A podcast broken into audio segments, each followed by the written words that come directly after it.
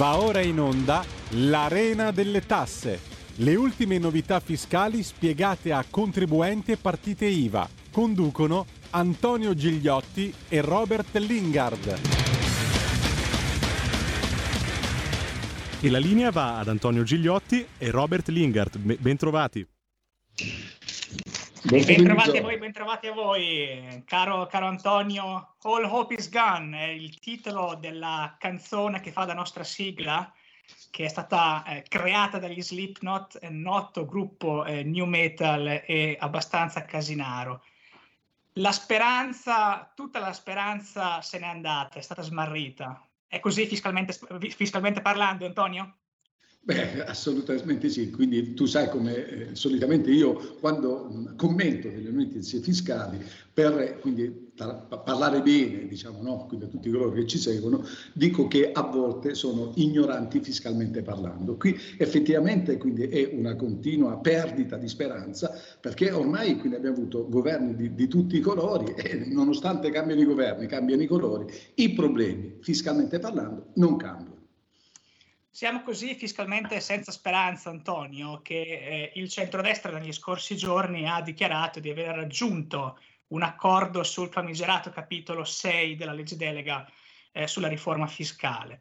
Secondo quanto è stabilito da questo accordo, la riforma eh, del catasto non prevederebbe l'aggiornamento eh, dei valori catastali o degli immobili eh, sulla base dei valori di mercato ma non ci sarebbe sulla base di questa riforma nessuna, eh, nessun incremento della tassazione. Dovrebbe invece esserci più gettito per lo Stato perché, stando a questo accordo, pieni poteri all'Agenzia delle Entrate nell'accertare eh, l'abusivismo edilizio. Tuttavia noi sappiamo che tra qualche settimana eh, la Banca Centrale Europea emetterà le sue raccomandazioni per l'Italia e qui eh, saranno dei problemi anche perché eh, dei problemi molto seri anche perché noi sappiamo che tra gli obiettivi del PNRR entro fine giugno il governo dovrà definire quelli che sono gli obiettivi ambiziosi, così come da scheda tecnica proprio un virgolettato ambiziosi sulla spending review, la revisione della spesa. E quindi l'Unione Europea e la Banca Centrale Europea torneranno all'attacco eh, di eh, questi eh, immobili. Ma noi sappiamo, caro Antonio, eh, che l'Agenzia delle Entrate, alla quale vengono dati pieni poteri, ehm, ha dei seri problemi anche strutturali, eh, di cui il centro eh, Fiscal Focus da te diretto ha dato notizia nelle scorse settimane. Beh, assolutamente sì, consentimi soltanto di fare una piccola precisazione, aggiunta più che precisazione, perché guarda, ehm, noi abbiamo seguito un po' la problematica anche con il quotidiano ovviamente, parlando di fisco, della riforma del cadastro. Allora, là ci sono due elementi velocissimi da chiarire, cioè nel senso che è, è giusto mettere mano al cadastro, perché effettivamente quindi vi sono degli immobili che di fatto esistono ma che non sono censiti. È giusto anche quindi il timore, la preoccupazione avanzata da una parte e quindi della politica, la Lega in primis, dove praticamente dice ma attenzione che quindi non vorremmo che poi ci troviamo con un aumento delle tasse, perché in realtà poteva essere così, perché non dimentichiamo che l'immobile, cioè la prima casa, cioè quindi che si sono sudati gli italiani lavorando notte e giorno, rappresenta uno degli elementi che compone quindi la, la dichiarazione di sé. Allora sai qual era quindi l'assurdo che si poteva creare? Che quella povera famiglia che oggi aveva la possibilità di vedere riconosciute delle agevolazioni nelle varie prestazioni sociali, perché sotto il limite di livello della dichiarazione SE, pur non mutando la condizione economica, quindi di disagio, per effetto dell'aumento del valore dell'immobile non avrebbe potuto godere di alcune agevolazioni. Quindi è giusto toccare, ed è questa l'intesa che è stata raggiunta, è giusto toccare da parte dell'Agenzia delle Entrate, quindi immobili non censiti, ma a condizione che ovviamente quindi quelli regolarmente dichiarati e quant'altro, quindi non portino ad aumento. E questo è il problema della riforma del cadastro. Poi c'è un altro problema che noi abbiamo denunciato, come tu effettivamente hai anticipato, ed è un qualcosa di assurdo. Ormai noi che viviamo e mangiamo di fisco tutti i giorni, non ci sorprende niente assolutamente. No? Cioè chiunque, qualunque azienda, qualunque azienda, qualunque studio ha all'interno un gruppo di continuità, cioè nel senso che qualunque tipo di problema, un calo di tensione, interviene il gruppo. Allora, io mi chiedo come mai possibile a, quindi ascoltare alcune dichiarazioni dai vertici dell'Agenzia delle Entrate, in caso di specie Agenzia delle Entrate di discussione, dove è andato in blocco il sistema per quasi due giorni. La dichiarazione è stata quindi la, come si dice che solitamente poi la toppa è peggio del buco, dove praticamente ci hanno detto che c'è stato un calo di tensione. Questo poi abbiamo scoperto che non è previsto assolutamente un piano B nel caso in cui si possano verificare queste situazioni. Quindi diciamo che siamo al paradosso del fisco italiano. Ecco. Sì, allora non ci resta che eh, presentare il presidente di Confartigianato Brescia Lombardia, nonché eh, Pensavo, perdonami, perdonami, quindi, con sì. tutto il rispetto che ho dell'amico, cioè non ci resta che piangere, ci stava la, quindi la, la, la, frase giusta da dire, hai detto bene, non ci resta che ascoltare, che è molto meglio che piangere per quello che abbiamo appena detto. Prego. Sì, presentiamo eh, Eugenio Massetti, presidente di Confartigianato Brescia e Lombardia, perché il decreto eh, energia eh, ha portato con sé l'ennesima modifica al super bonus 110%. Eugenio Massetti, che cosa comporta eh, per il settore edilizio, sia da un punto di vista ovviamente tecnico-fiscale, e perché questa eh, ennesima modifica vi ha fatto un po' arrabbiare? Ma perché sì, perché l'ennesima modifica in corso d'opera e gli imprenditori eh, i privati che vogliono eh, ristrutturare non sanno che pesci pigliare, nel senso che da quando è iniziato il super bonus a, ad oggi è stato modificato in corso d'opera almeno 30-35 volte e la gente non sa cosa fare, eh, gli studi tecnici vanno nel pallone, poi sono quelli che devono eh, asseverare che tutto sia funzionato bene, che tutto sia in regola e tanti si rifiutano addirittura di approcciare questo genere di lavoro. Cioè non è possibile fare una gara di 100 metri e poi strada facendo diventano 80, poi 90, poi 65. Insomma, alla fine uno dice: Ma arrivo ai 100 metri o dovevo finire prima o devo andare oltre? Nel senso che eh, è veramente un paradosso tutto italiano e sono d'accordo con, con il dottor Gigliotti quando dice, eh, quando fa alcune affermazioni, non ci resta che piangere. Però il tema vero è eh, che il super bonus alla fine è stata una discriminante per, per tanti, nel senso che eh, il super bonus per qualcuno è stato un aumento del debito pubblico pagato dai soliti, naturalmente quelli della mia categoria, che sono iscritti alla Camera di Commercio, che pagano le tasse, che, eccetera, eccetera. Nel senso, è l'ennesima falla del governo italiano eh, di questo, di quello prima, di quello perché giustamente, come diceva Antonio, qui non c'è un governo che si salva. Eh, questo è un governo dei migliori che ha dentro tutti meno qualcuno ma quei tutti lì, viva Dio, facessero una volta veramente qualcosa di positivo fino in fondo. Cioè abbiamo dentro la sinistra, il centro, eh, un bel pezzo di destra, eh, speravamo tutti che fosse la volta buona, ma qui ognuno tira a campare e tira a far campagna elettorale ehm, sempre a discapito e mettendo le mani nelle tasche degli italiani. Il vero tema è questo. Sì, eh, Presidente Massetti. L'ho fatta breve, l'ho fatta breve. Sei stato bravissimo Eugenio, ma ai tempi radiofonici e televisivi. Sei stato super, super veloce nel allora, super bonus. Super bonus in realtà è, è insomma è dire a un privato guarda ti pago tutta eh, l'opera che devi fare in più ti do anche il 10% di mancia sopra eh, cioè, quando bastava fare una detrazione all'80%, 90%, che già era una grande manna e il settore dell'edilizia avrebbe fatto 10 volte tanto i lavori che ha fatto col super bonus 110%. Presidente Massetti, non di solo super bonus eh, vive Bravo. l'uomo, verrebbe da dire, no? perché qui di bonus e di soldi a pioggia ce ne sono per tutti. Con il DL Energia eh, abbiamo anche il bonus dei 200 euro eh, che ha suscitato controversia nello stesso momento in cui si è risaputo che eh, anche i percettori del reddito di cittadinanza eh, ne sono diventati i beneficiari. Eh, il centro studi Fiscal Focus ha realizzato negli scorsi mesi il 30% eh, dei disoccupati italiani è un disoccupato cronico, ovvero è al di fuori del mercato del lavoro da oltre 12 mesi e che chi è al di fuori del mercato del lavoro da oltre 12 mesi ha meno del 10% delle possibilità di poter essere reintegrato all'interno del mercato del lavoro. Eh, Crosetto, in una dichiarazione alla verità, ha detto che, questo, ehm, che questi 200 euro eh, sono una ehm, mancia alla parte peggiore del paese.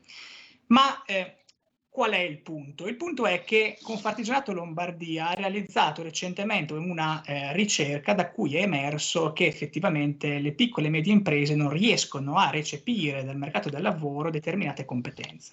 Ci vuole spiegare questa ricerca?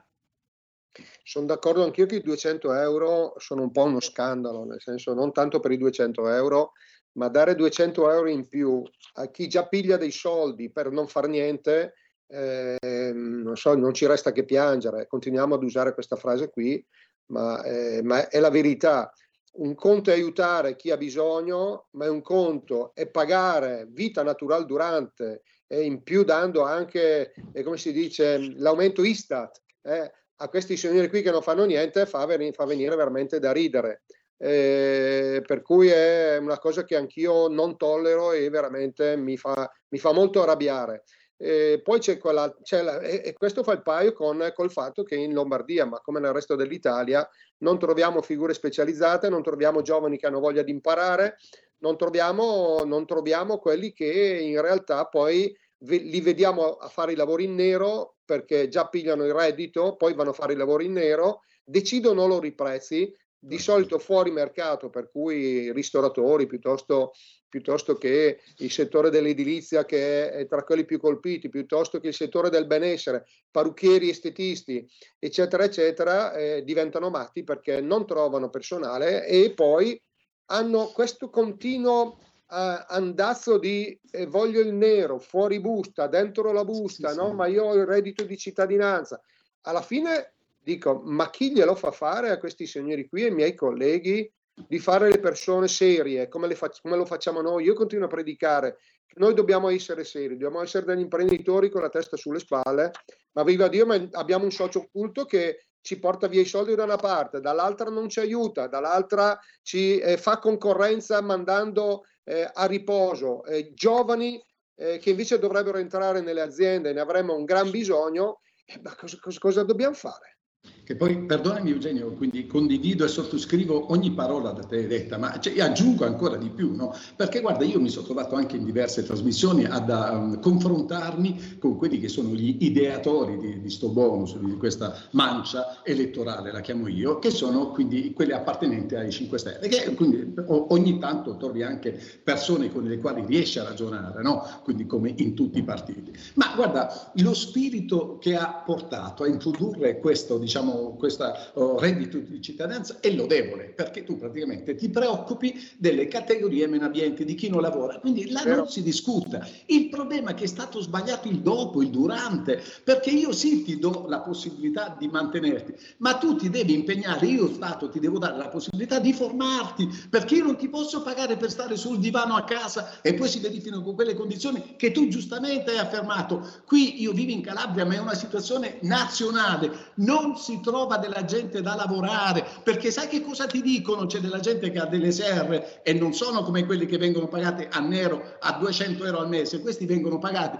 dice scusate, ma io non, non è che voglio, però io quindi con figli e tutto prendo circa 1100-1200 euro, mi faccio qualche giornata a nero, io quindi guadagno di più del venire a lavorare tutti i giorni. Cioè noi stiamo abituando la gente a non lavorare. Ecco, è inutile che ce la raccontiamo, quindi che qua e là che vengono sfruttati. Non è vero. Tu dagli sto reddito, poi metti in condizione di formarli, di specializzarsi e quindi dopo un anno li metti sul mercato. Oggi c'è una esautorazione del mercato di manovalanza, tu non trovi gente preparata, gente formata, Qui è l'errore fondamentale. E adesso è stato veramente uno schiaffo, poi anche i 200 euro, no? ma, ma, di, ma, ma, di, cosa stiamo parlando? E poi ascolta, un'altra cosa che è importante, Eugenio, precisare, perché il bonus non è come i bonus che abbiamo avuto in precedenza. Qui il datore di lavoro li paga i 200 euro e il dipendente che si ritrova in busta paga esentasse ma i 200 euro, quindi il, datore di lavoro, l'azienda che gli mette in busta paga, lui i 200 euro li ha pagati,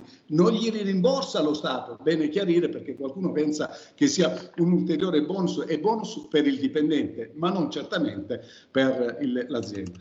Vi chiedo scusa per questa invasione di campo. Ah, benissimo, benissimo Antonio. Abbiamo, abbiamo una persona in, in, collegamento, mi dicono dalla regia, per un intervento molto breve, prima di eh, voltare eh, pagina eh, rispetto ai temi che trattiamo in questa diretta.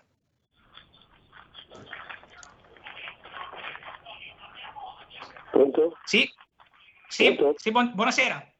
Ah, buonasera, sono Giuseppe. Avrei dire i 200 euro no, per... Per il caro bollette, a chi spetta? Perché io non ho ancora capito. Poi cambiano dalla sera alla mattina ogni giorno e, e di conseguenza è difficile seguire l'iter dei, dei, dei provvedimenti di, del governo. Grazie. Beh, i, i, 200, i, 200, euro spettano quindi a lavoratori subordinati, autonomi e pensionati ed è stato quindi di recente ampliato quindi ai percettori di reddito di cittadinanza. Spetta a tutti coloro che hanno quindi un reddito non superiore a 35 mila euro ed è una tantum, non è quindi di carattere eh, strutturale, per far fronte un po' a quelle che sono quindi le difficoltà quindi, di cui eh, stiamo parlando. È un, un, un bonus che è previsto nel mese di luglio luglio a favore dei pensionati, mentre per quanto riguarda giugno e luglio per i lavoratori dipendenti. Per i soggetti con partita IVA dovrà essere varato un decreto che dovrà dire quindi i termini e i modi di presentazione. Quindi spetta questo bonus di 200 euro, prima abbiamo parlato ancora di un'altra cosa, quindi del bonus carburante, questo invece è il bonus per tentare di quindi, coprire alcuni dei costi, quindi viene erogato direttamente dal datore di lavoro o nel caso dei pensionati da parte dell'INPS. Qualora, ripeto, cosa fondamentale, è inferiore a 35 mila euro. In questo, nel caso di specie non bisogna fare assolutamente niente perché interviene e provvede direttamente il datore di lavoro o l'INPS nel caso di pensionati. Perfetto, perfetto Antonio, io direi di eh, ringraziare il Presidente Eugenio Massetti per essere stato con noi e nel futuro se gli farà piacere lo reinviteremo. E, grazie mille, eh, grazie a voi, molto piacere parlare insieme, insieme a voi di cose molto serie, molto gravi. Ciao, ciao Eugenio. Grazie mille. Sì, cambiamo, cambiamo pagina perché eh, sembra il motto di Cettola qualunque, più bonus per tutti, ma eh, qui eh, manca ancora in Italia, nonostante se ne parli, nonostante anche il clamore suscitato da un'imprenditrice italiana nelle sue dichiarazioni di qualche giorno fa, non esiste una legge che tuteli la maternità delle professioniste e che al netto dei vari bonus sarebbe in effetti a costo zero per lo Stato. Ne parliamo con eh, la dottoressa Sonia Alvisi che è consigliera di parità per la regione Emilia-Romagna. Buonasera eh, dottoressa Alvisi. Buonasera a Buonasera. voi, grazie per avermi invitato. Grazie. Sì, Antonio, eh, c'è stata qualche novità eh, con un emendamento presentato dal senatore De Bertoldi eh, che eh, prevede rispetto al, alla, alla, malattia dei professionisti una, una, specifica retroattività. Ci puoi spiegare che cosa significa questo per i professionisti?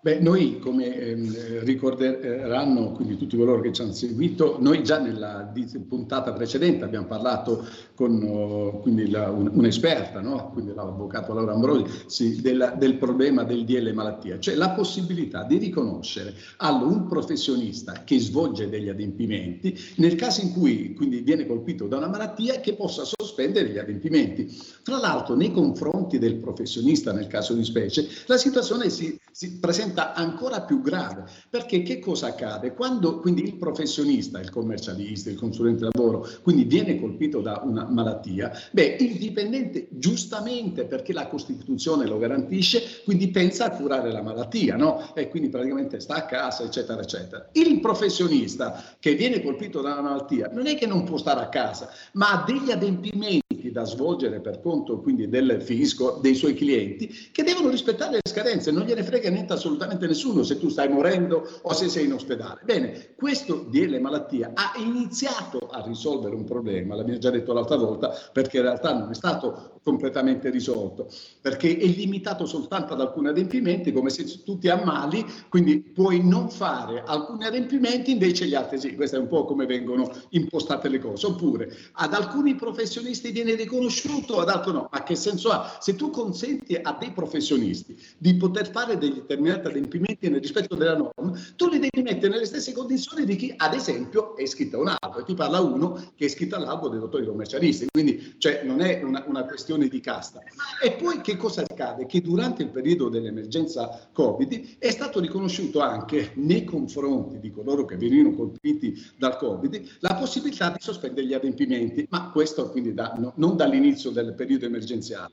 Ebbene, un emendamento sempre presentato da Del Bertoldi, che è stato lui che è stato il fautore del DL malattia, dice attenzione, la sospensione deve riguardare non soltanto quindi chi è stato colpito di recente dal Covid, quindi poi si sospendono di 30 giorni gli adempimenti e dopo 7 giorni tu li puoi fare, ma anche con effetto retroattivo. Quindi se io nel, a partire dal 2020 ho avuto quindi il Covid e non sono riuscito a fare gli adempimenti, bene io sono coperto quindi per quel periodo. Ovviamente che cosa ti dicono? Ciò che hai pagato non ti viene restituito. Questo è il senso della norma. Comunque già una buona partenza, ecco. Sì, dottoressa, dottoressa Sonia Alvisi, sì. Eh, sì. per quanto riguarda le donne e la maternità, quale problema eh, e, e, in, e, quanto questo problema è sentito da parte delle donne nel mondo del lavoro? Il problema della maternità, che la maternità per le donne a livello lavorativo non è ancora un'opportunità e quello che ha detto Elisabetta Franchi è la realtà che succede in circa il 90% delle nostre aziende italiane. Non ha detto un qualcosa che non sappiamo tutti che succede. Purtroppo la maternità eh, non è un'opportunità.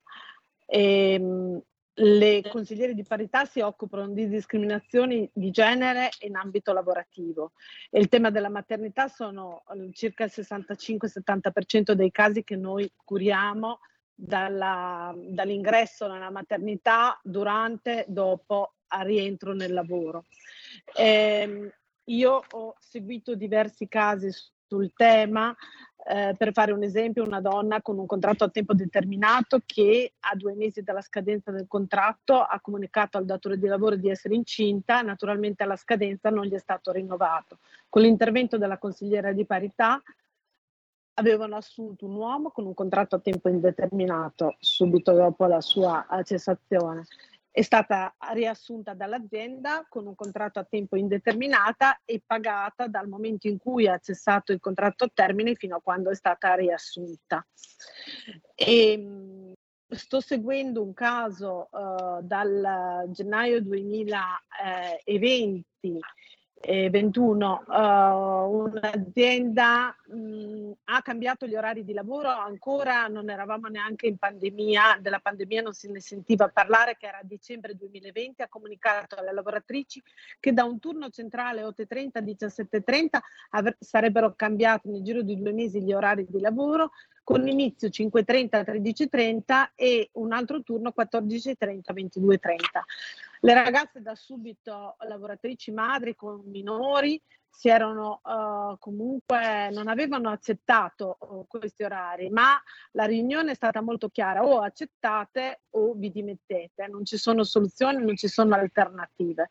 Quindi una parte si sono dimesse, una parte sono rimaste, hanno cominciato a lottare fino a che sono arrivata all'ufficio della consigliera di parità, ho cercato di trovare un accordo conciliativo con l'azienda, non ce n'è stato eh, la modo di trovarlo, anzi in data 8 marzo 2021 sono stati siglati degli accordi sindacali con CGL e CIDOWIL dove ehm, come azione positiva era il concedere il turno centrale alle mamme nella fascia 0-1 anno che sappiamo tutti che la tutela della maternità copre abbondantemente eh, la tutela nel primo anno di vita del bambino.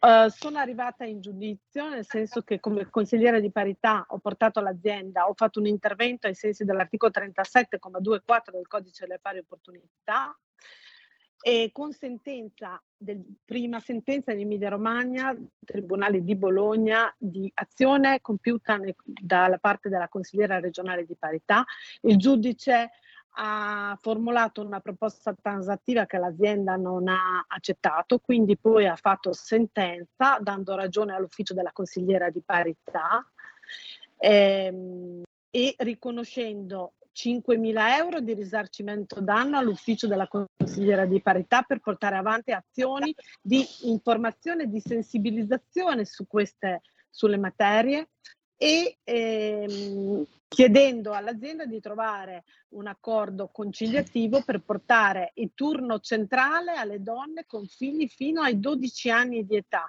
Io in fase transattiva avevo chiesto un accordo fino ai 6 anni di età. Quindi eh, sul tema del diritto antidiscriminatorio sono stati fatti passi molto grandi, ma le aziende non sono pronte per questi passi. Dobbiamo lavorare a un'azione di formazione e informazione impegnativa perché questa è una sentenza innovativa che riguarda tutti i comparti, non solo questo comparto della logistica, ma tutti i comparti dove si lavora a turni. La tutela della maternità è importante perché pone in svantaggio le donne rispetto agli uomini. Perdonami, perdonami eh, Robert, quindi una piccola così, aggiunta a quello che giustamente diceva la dottoressa Alvisi. Siamo eh, chiusura, eh, sì, sì, sì, sì 30 secondi, 30 secondi, soltanto per dire che sono assolutamente d'accordo. E io quindi mi, mi, auguro e il mio auspicio che noi stiamo un po' così diffondendo sulle pagine del nostro quotidiano è che la stessa sensibilità venga adottata nei confronti delle professionisti madri nell'ambito della maternità, cioè che anche la maternità, così come la malattia, così come quindi il periodo di emergenza Covid venga riconosciuto come periodo che consenta non soltanto di quindi poter portare tranquillamente quindi un po' il, il parto, ma anche nelle situazioni che a volte anche difficili, quindi come abbiamo potuto vedere, vi sia la possibilità di sospendere gli adempimenti durante il periodo della maternità, perché anche queste sono donne, anche queste sono madri e quindi devono poter tranquillamente portare a termine quindi il parto e, e, devono pensare a quello, non agli adempimenti che scadono con un fisco che è impazzito sempre di più. Esatto. Perfetto Antonio, noi ringraziamo la dottoressa Alvisi, eh, siamo in chiusura e ci vediamo venerdì alle 15.30 sempre su Radio Libertà. Grazie, grazie a voi, grazie a tutti coloro grazie che ci hanno seguito. Avete ascoltato l'Arena delle Tasse.